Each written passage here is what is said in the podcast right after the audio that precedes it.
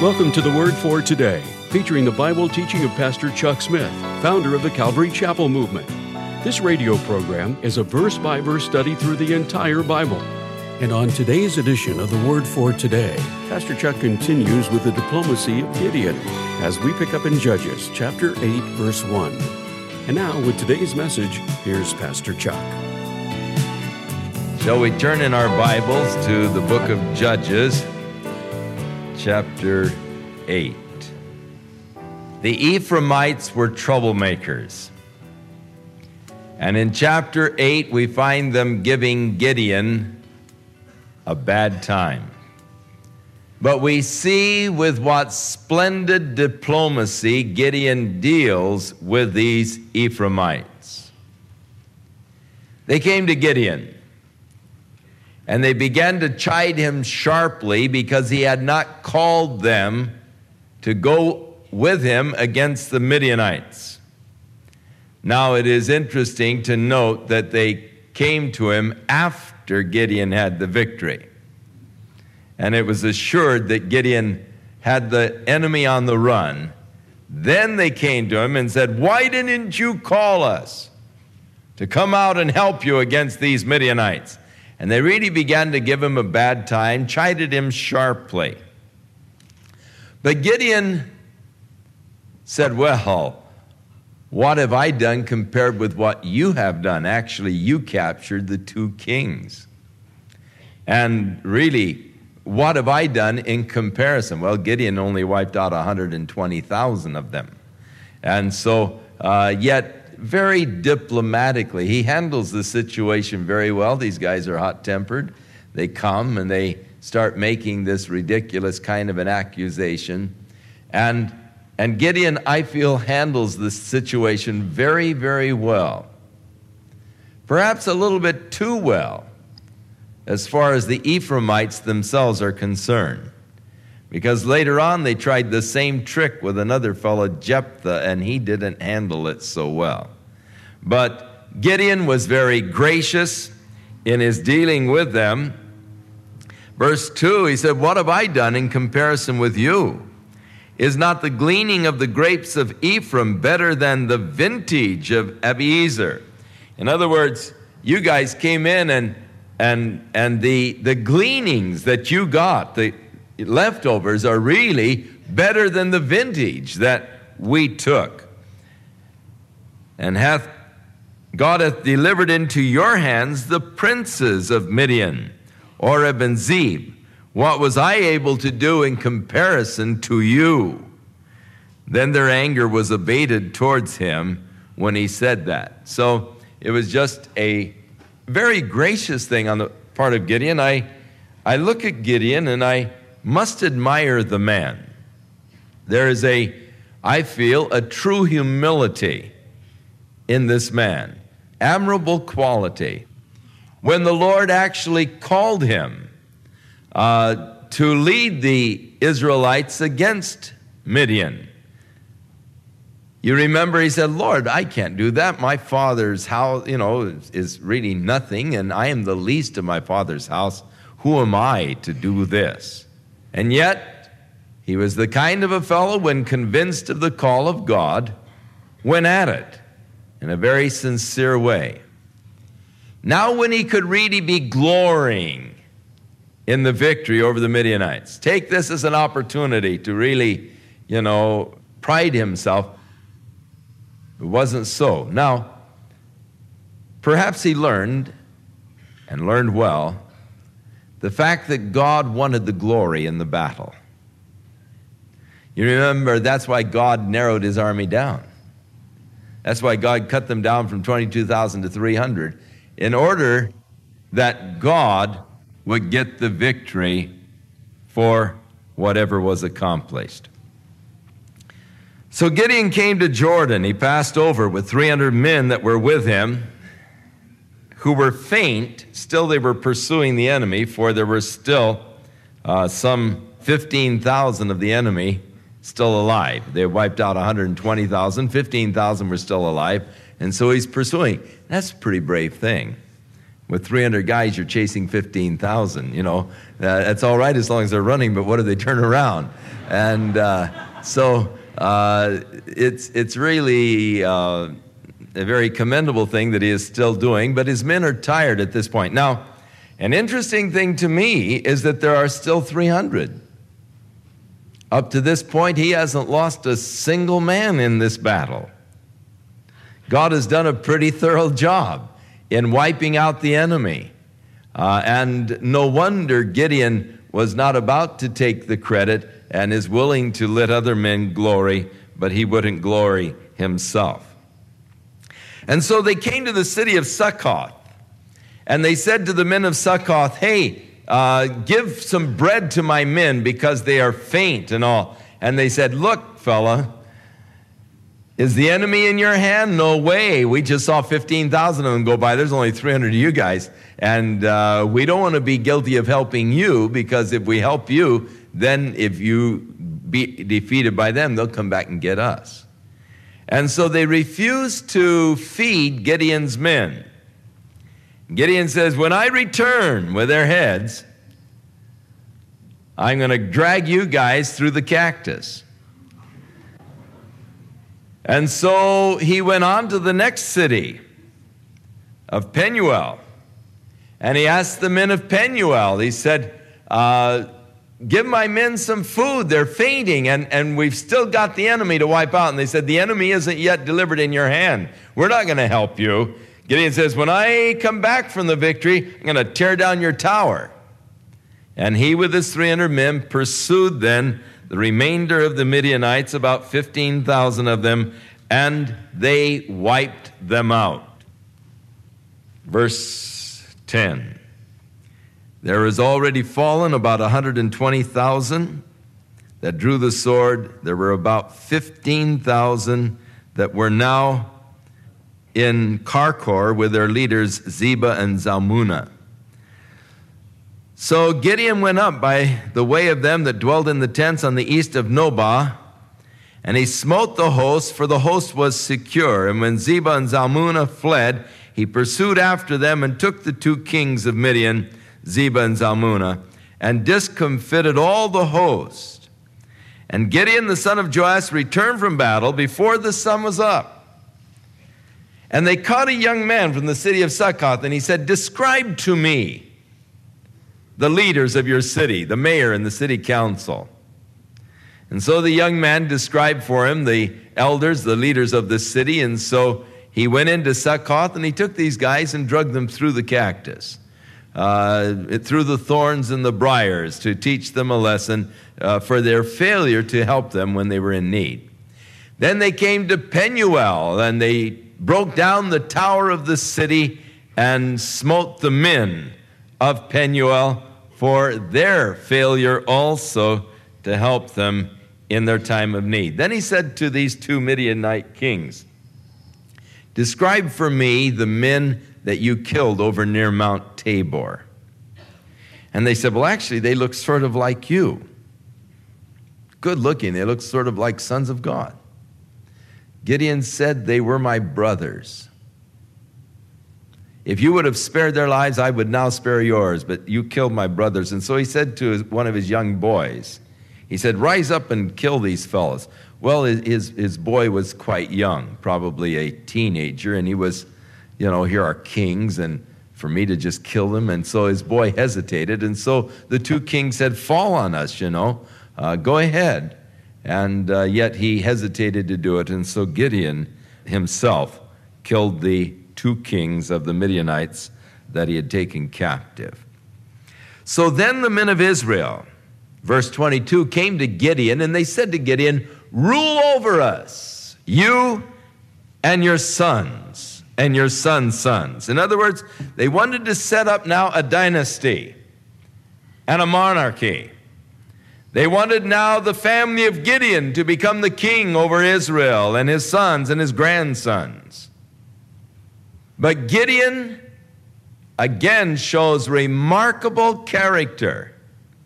Here he is, you know, the popular movement. Gideon, draft Gideon for the king.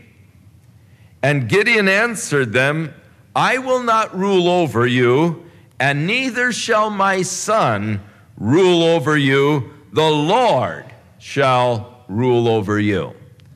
So I see very much in the character of Gideon as a very commendable thing. He did absolutely the right thing. The Lord rule over you. I'm not going to, nor my son. And so Gideon then asked the men for his share of the victory and the loot. He said, I'd just like the golden earrings. Now, these Midianites were Ishmaelites, and they all of them had gold earrings, pierced ears with a gold ring in their ears. And so they dumped them all on Gideon.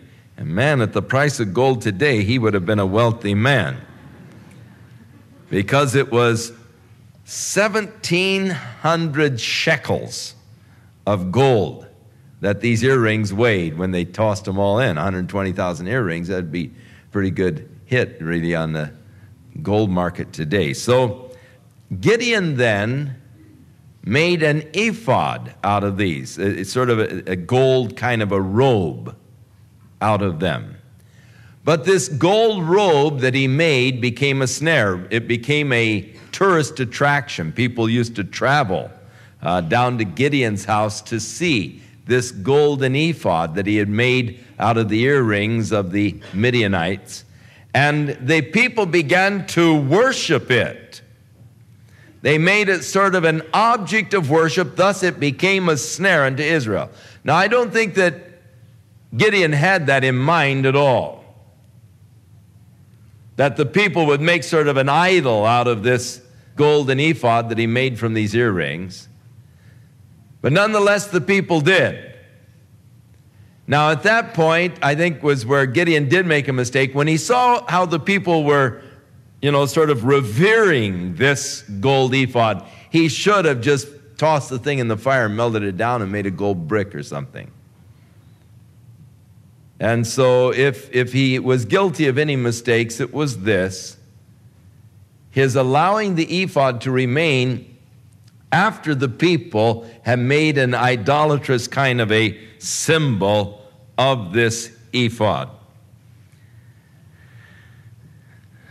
And thus the children of Midian were subdued, and they did not lift their heads up against the Israelites, and there was quiet in the land for 40 years during all of the days of Gideon.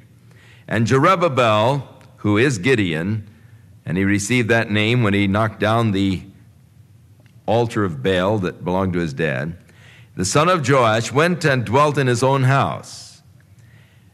Now, he was a pretty prolific guy. He had 70 sons begotten, for he had many wives. And his concubine that was in Shechem, she also bare him a son, whose name was called Abimelech. And Gideon, the son of Joash, died in a good old age, was buried in the sepulchre of Joash, his father, in Oprah, which is of the Abi-ezrites. So it came to pass that soon after Gideon was dead, the children of Israel turned again and went whoring after Baalim, made Baal Berith their god.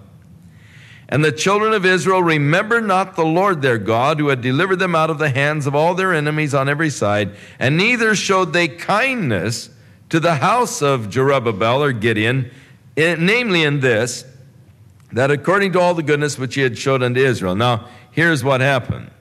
After the death of Gideon, this Abimelech, who was the son of his concubine in Shechem. Now, they used to say of the sailors, a girl in every port.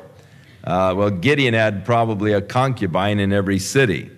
So in Shechem, this concubine who had born this fellow Abimelech came to the men of Shechem.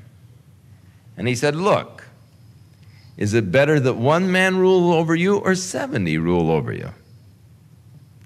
One man who is your brother, who comes right out of Shechem, who understands your needs and all, or all of the sons of Jerubbaal? What's best? And so he convinced the men of Shechem that they should come against the sons of Gideon and wipe them all out.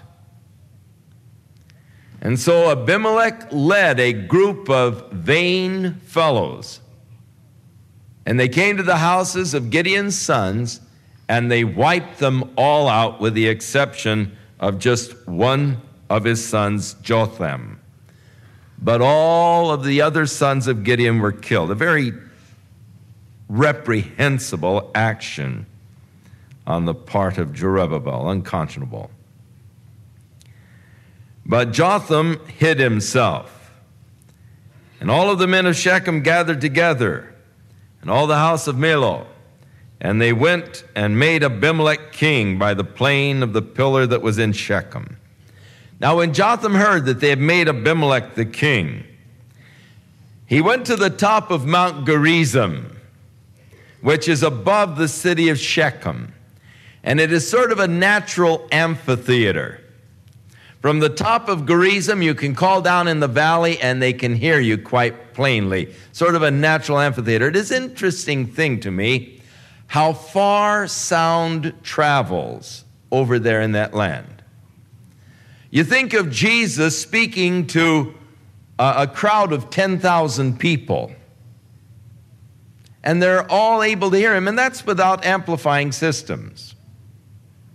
And it sounds sort of far-fetched or preposterous, but there are many places in the land where the acoustics are just, natural acoustics are really fantastic. If you're standing up on the Herodian, there can be children playing 2 miles away, and you can hear their conversations to each other. That's not an exaggeration. But the acoustics are tremendous. The sound travels. They don't have there sound pollution like we have here. Here our sound decibels are rising year by year, and all of the sounds that we're subjected to, there's sound pollution. Over there, you can hear children miles away, dogs barking and so forth. As the children are playing, you can hear them laughing, screaming and all, a couple of miles away. And it's just, sound really carries over there. And I don't know what phenomena it is that creates it, but sound would have to carry for Jesus to be able to address such large multitudes of people. Even down by the beach, there at Caesarea, right near the Mediterranean, in an amphitheater that is there that was built by the Romans, I can stand on the stage and drop a pin, and you can hear it sitting up there in the amphitheater with several hundred people. The sound just carries very well. The acoustics are quite interesting in many areas of the land.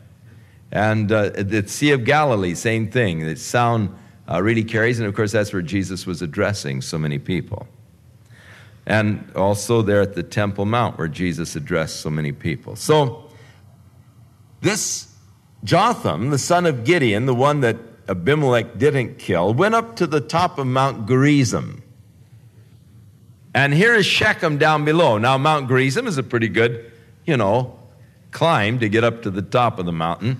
And he knew that he had a good running distance on the guy, so he stands up there and really tells them off and rebukes them for what they have done. Actually, he preaches sort of a parabolic type of a message. He gives a parable how that the trees of the forest came to the olive tree, and they said, "Rule over us." And the olive tree said, "Should I leave my fatness and so forth and rule over you? No way." So they came to the fig trees and said, "Rule over us." And the fig tree said unto them, "Should I forsake my sweetness, my good fruit? No way." And so they came to the vine and said, "Rule over us. And should I forsake the wine and so forth, that cheers God and man to rule you? No way."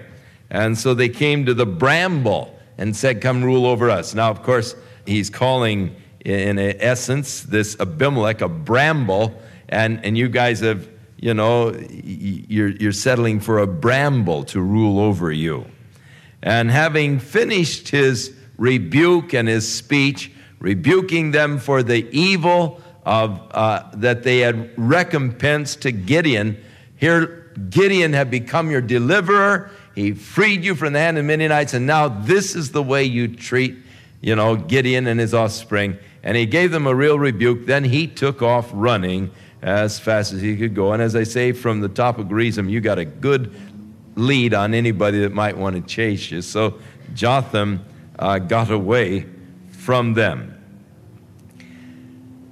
Now he said, if you've done a good thing, great, rejoice in Abimelech. But if not, then let fire come forth from Abimelech and devour the men of Shechem in the house of Melo.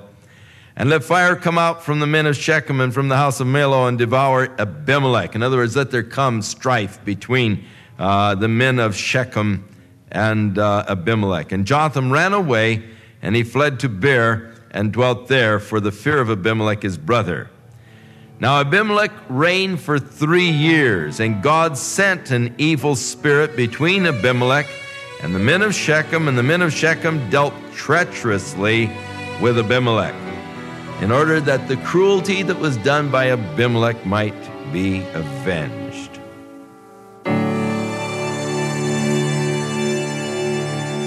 We'll return with more of our verse-by-verse Bible study in the book of Judges on our next broadcast, as Pastor Chuck continues to teach through the Bible, and we do hope you'll make plans to join us. But right now, if you'd like to order a copy of today's message, simply order Judges 8 through 9 when visiting thewordfortoday.org. And while you're there, be sure to browse the many additional biblical resources by Pastor Chuck. You can also subscribe to the Word for Today podcast or sign up for our email subscription. Once again, that's thewordfortoday.org. For those of you wishing to call, our toll-free number is 1-800-272-WORD, and our office hours are Monday through Friday, 8 a.m. to 5 p.m. Pacific Time. Again, that's 1-800-272-9673. If you prefer to write, our mailing address is The Word for Today, P.O. Box 8000, Costa Mesa, California, 92628. And now, on behalf of The Word for Today, we'd like to thank all of you who share in supporting this ministry with your prayers and financial support. And be sure to join us again next time as Pastor Chuck continues his verse-by-verse study through the Bible. That's right here on the next edition of The Word for Today. And now, once again, here's Pastor Chuck.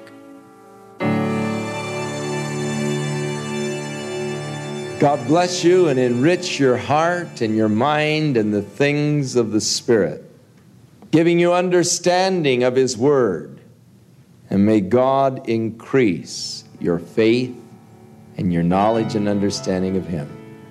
God go with you and bless you and watch over you and keep you in all your ways, strengthening you and ministering to you through His love. In Jesus' name.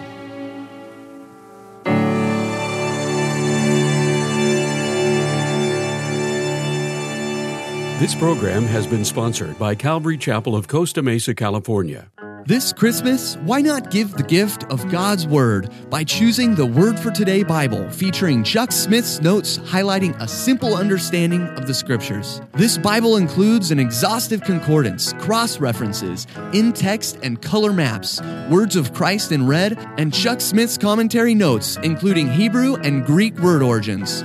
And in the Word for Today Bible softcover edition, we've included Chuck Smith's book, How Can a Man Be Born Again?, which is very informative for a new believer. It's our prayer that as your loved ones read the Word for Today Bible, Chuck's commentaries will give a simple understanding into the Scriptures, causing God's Word to come to life in their heart, not only drawing them into a closer relationship with the Lord, but stirring them to passionately serve God. For more information, please call the Word for Today at 800-272-9673 or visit us online at thewordfortoday.org to read a preview.